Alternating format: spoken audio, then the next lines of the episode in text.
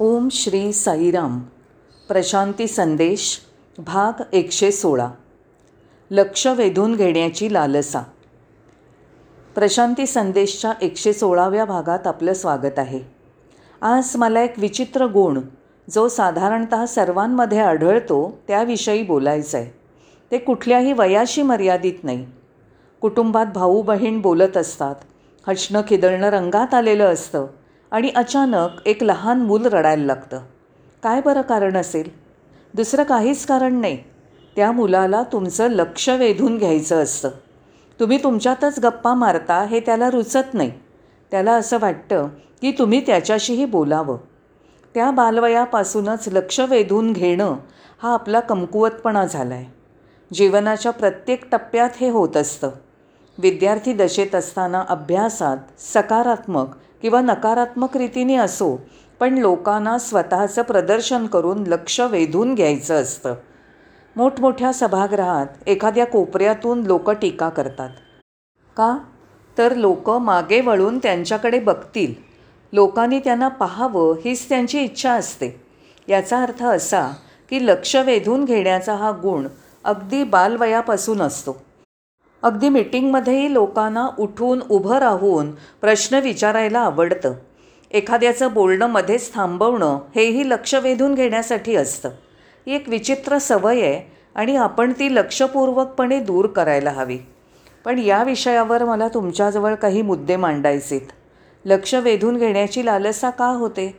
आपल्याला अशी इच्छा का होते? याची कारणं काय?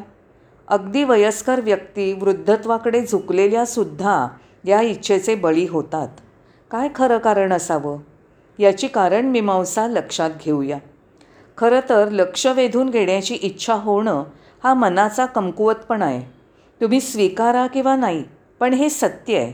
हे कदाचित खोलवर रुजलेल्या कमकुवतपणाचं लक्षण असू शकतं. ही सवय काही योग्य नाही आहे त्यामुळे लक्ष वेधून घेण्याची इच्छा होणं हे कदाचित स्वतःविषयीच्या जाणीवेच्या अज्ञानामुळे असेल. स्वतःविषयीची जाण नसेल तर काय होईल? माणूस दुसऱ्याचं लक्ष वेधून घेण्याचा प्रयत्न करेल. दुसऱ्यांच्या नजरेत भरण्याचा एकच पर्याय त्यांच्यासमोर उरतो. जर तुम्हाला स्वतःला इतरांच्या नजरेत यायला हवं असेल तर मी त्याविषयी काय बोलणार?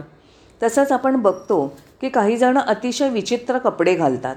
विशेषत युवक अगदी चित्रविचित्र कपडे परिधान करतात. का? त्यामुळे लोकांचं त्यांच्याकडे लक्ष जावं. त्याचप्रमाणे काही स्त्रिया समारंभामध्ये दागदागिन्यांचं प्रदर्शनच म्हणतात जे शोभून दिसत नाही. याचंही कारण तेच लोकांच्या लक्षात येणं. यांनी आपलं व्यक्तिमत्व दिसतं. आपण कसे आहोत ते दर्शवतं. इतरांच्या नजरेत आपण कोण आहोत हे सर्व आपलं व्यक्तिमत्व झालं. तथापि खरं सांगायचं तर व्यक्तिमत्व म्हणून आपण किती काळ टिकणार? शक्यच नाही. कारण ते व्यक्तिमत्व तो चेहरा काही नैसर्गिक नाही. आपण तसं करू नये. व्यक्तिमत्व हे आपण घडवलेलं असतं. ते घेऊन काही आपण जन्माला येत नाही. तर मग काय होतं? हे व्यक्तिमत्व आपल्या अहंकाराला खतपाणी घालण्याचं काम करतं. तुम्ही दिवसेदिवस अहंकारी होत जाता. आपल्याला ठाऊक आहे कितीतरी लोक तासन तास आरशासमोर घालवतात. त्यांना त्यांच्या व्यक्तिमत्वाचा गर्व असतो. बिचारे काय करणार? व्यक्तिमत्व अहंकाराला जोपासतं. होय. म्हणून अशी मंडळी लक्ष वेधून घेण्याचा प्रयत्न करतात. राजकारणाच्या क्षेत्राबद्दल तर न बोललेलंच बरं कारण त्यांना त्यांचं नाव प्रकाशित व्हायला हवं असतं.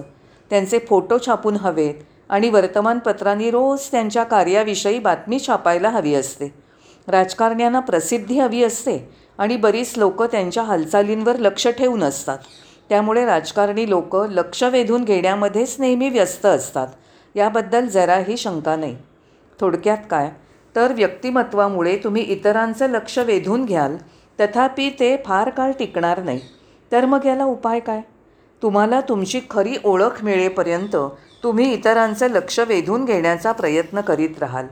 याविषयी सखोल विचार केल्यावर असं लक्षात येतं की प्रत्येकाजवळ अशी एक शक्ती असते जी त्याची स्वतःची ओळख असते. जी तुमची शक्ती आहे तीच तुमची ओळख आहे. व्यक्तिमत्व टिकाऊ नसतं. पण ओळख कायम राहते. अच्छा असं आहे तर. मग ओळख म्हणजे काय? ती कशी ओळखावी? स्वतःची ओळख जाणून घेण्याचं जे शास्त्र आहे त्याला ध्यानधारणा म्हणतात. ध्यान हे एक शास्त्र आहे. तुमची स्वतःची ओळख जाणून घेण्यासाठी ते उपयुक्त होतं. ते कायमस्वरूपी आहे. ओळख कधीही लक्ष वेधण्याचा प्रयत्न करणार नाही. त्यामुळे एका वाक्यात सांगायचं झालं तर एखाद्या व्यक्तीची ओळख जी आहे ती कधीही इतर आपल्याविषयी काय विचार करतात काय बोलतात याची काळजी करत नाही. एखादा म्हणेल तुम्ही मूर्ख आहात. तर दुसरा म्हणेल तुम्ही खूप शहाणे आहात. स्वतंत्र व्यक्तित्व असलेली व्यक्ती अशा शेर्यांची जराही चिंताच करत नाही. व्यक्तिमत्व आणि व्यक्तित्व यामधील हा एक मुख्य फरक आहे. म्हणूनच आपण इतरांच्या मताची काळजी करू नये. अहंकार असलेली व्यक्ती इतरांच्या मतांवर अवलंबून राहते. तथापि अहंकार काही नैसर्गिक नाही. दुर्भाग्याने अहंकार हा तुम्ही जोपासलेला आहे. हे दुर्भाग्यच म्हणायला हवं. तुमच्या गर्वावर तुम्ही अवलंबित आहात. ज्याची तुलना वाळूचं घर किंवा पाण्यावर स्वाक्षरी करण्यासारखं आहे ते टिकू शकत नाही. पाण्यावर सही करायला लागलात तर ती पुसली जाते. वाळूवर घर बांधायला लागलात तर ते सुरुवातीलाच ढासळेल. म्हणून दुसऱ्यांवर अवलंबून राहू नका. तुमच्या स्वत्वावर निर्भर राहा. शक्य असेल तर तुमच्या अंतरात्म्याचा आवाज जी तुमची जाणीव आहे तो ऐकायचा प्रयत्न करा. हे महत्त्वाचं आहे.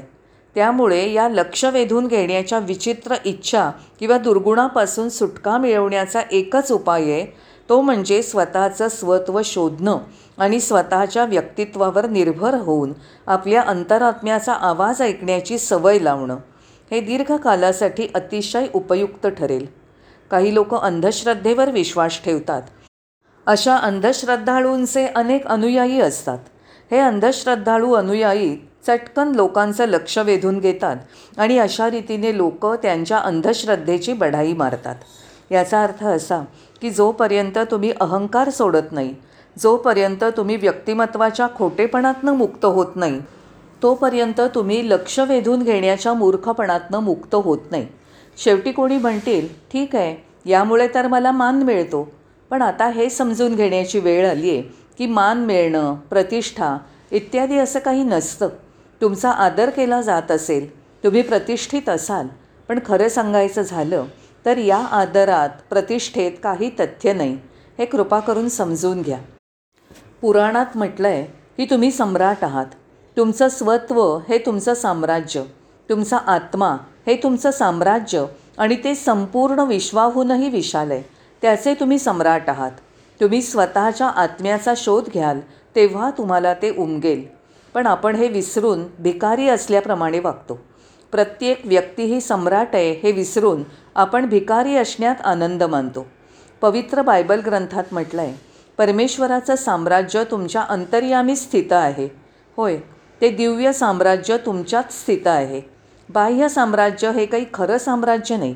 विश्वाशी तुलना करता अंतर्स्थित साम्राज्य हे खरं आहे आणि ते विस्तृत अफाट आहे हे आपण समजून घ्यायला हवं. तर मग हे कसं ओळखावं? ते खूप सोपं आहे. प्रथमत आपल्यातील किती जणांना डोळे बंद करून शांत बसायला वेळ मिळतो? आपल्याला वेळ नाही किंवा आपला तो उद्देश नाही कारण आपण बघतो की भजनाच्या वेळी किंवा सत्संगात लोक आपापसात बोलत असतात. ते जरी हळू बोलण्याचा प्रयत्न करतात तरीही तो कमकुवतपणा झाला.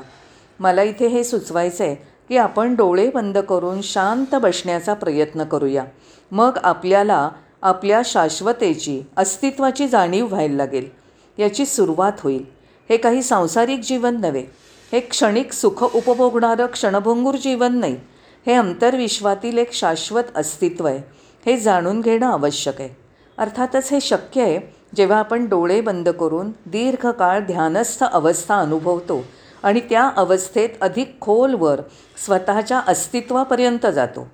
हे ठीक आहे पण लोक कदाचित म्हणतील की लक्ष वेधून घेणारे आकर्षक असतात तर ते चुकीचं आहे. खरी आकर्षकता कशात आहे? भगवान बुद्ध आकर्षक आहेत महावीर आकर्षक आहेत आदी शंकराचार्य आकर्षक आहेत. भिक्षुकेचा वाडगा घेतलेले शिर्डी बाबा मनाला वेधून घेतात. भगवान श्री सत्यसाई बाबा तर पूर्ण रूपाने आकर्षक आहेत. आकर्षक असलं तरी आकर्षकता ही व्यक्तिमत्वामध्ये मोडत नाही कदापि नाही.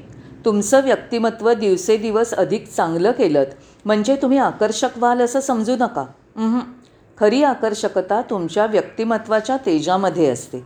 जेव्हा तुमचं व्यक्तित्व तुमच्या वैभवाने गौरवाने उजळून जाईल तेव्हा आकर्षकता न बोलावता येते.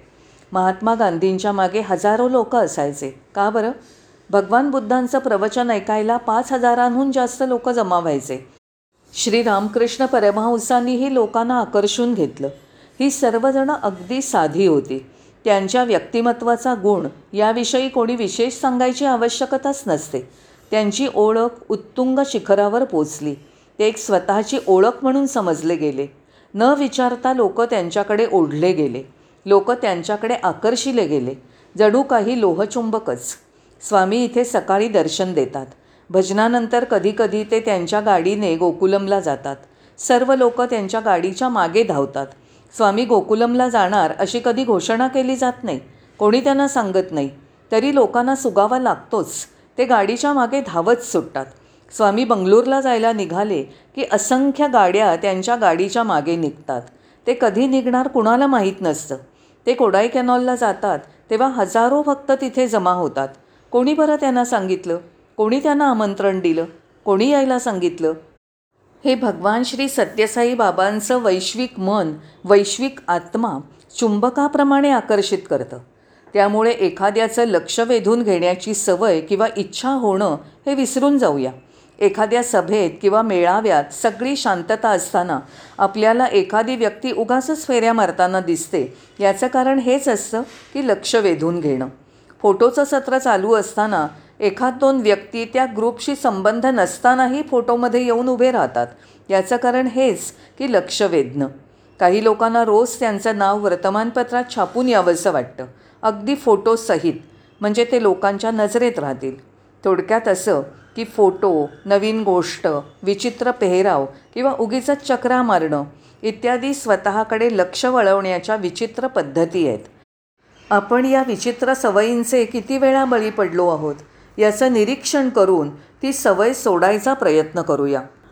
या उलट तुम्ही स्वतःचेच असता तेव्हा सर्वोत्तम असता. हे सर्वोच्च असणं सर्व व्यापक असतं. हे दैवी आहे. तुम्हाला लोकांची मान्यता कशाला हवी?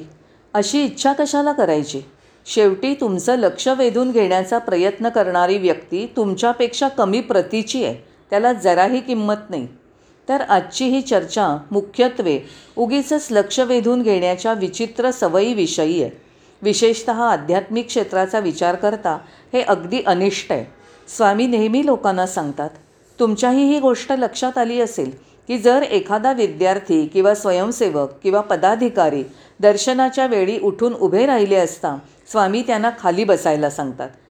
कुच्छो कुच्छो खाली बसा. असं प्रदर्शन करण्याचा प्रयत्न करू नका. लक्ष वेधून घेण्याची लालसा करू नका. खाली बसा. कुच्छो कुच्छो तर मग आजचा लक्ष वेधण्याचा प्रयत्न करण्याचा विषय अगदी माझ्यासह तुमच्यापैकी काही लोकांसाठी डोळ्यात अंजन घालणारा ठरावा. स्वतःचं परीक्षण करून आपण आपला हा कमकुवतपणा दूर करूया. साईराम पुन्हा भेटू.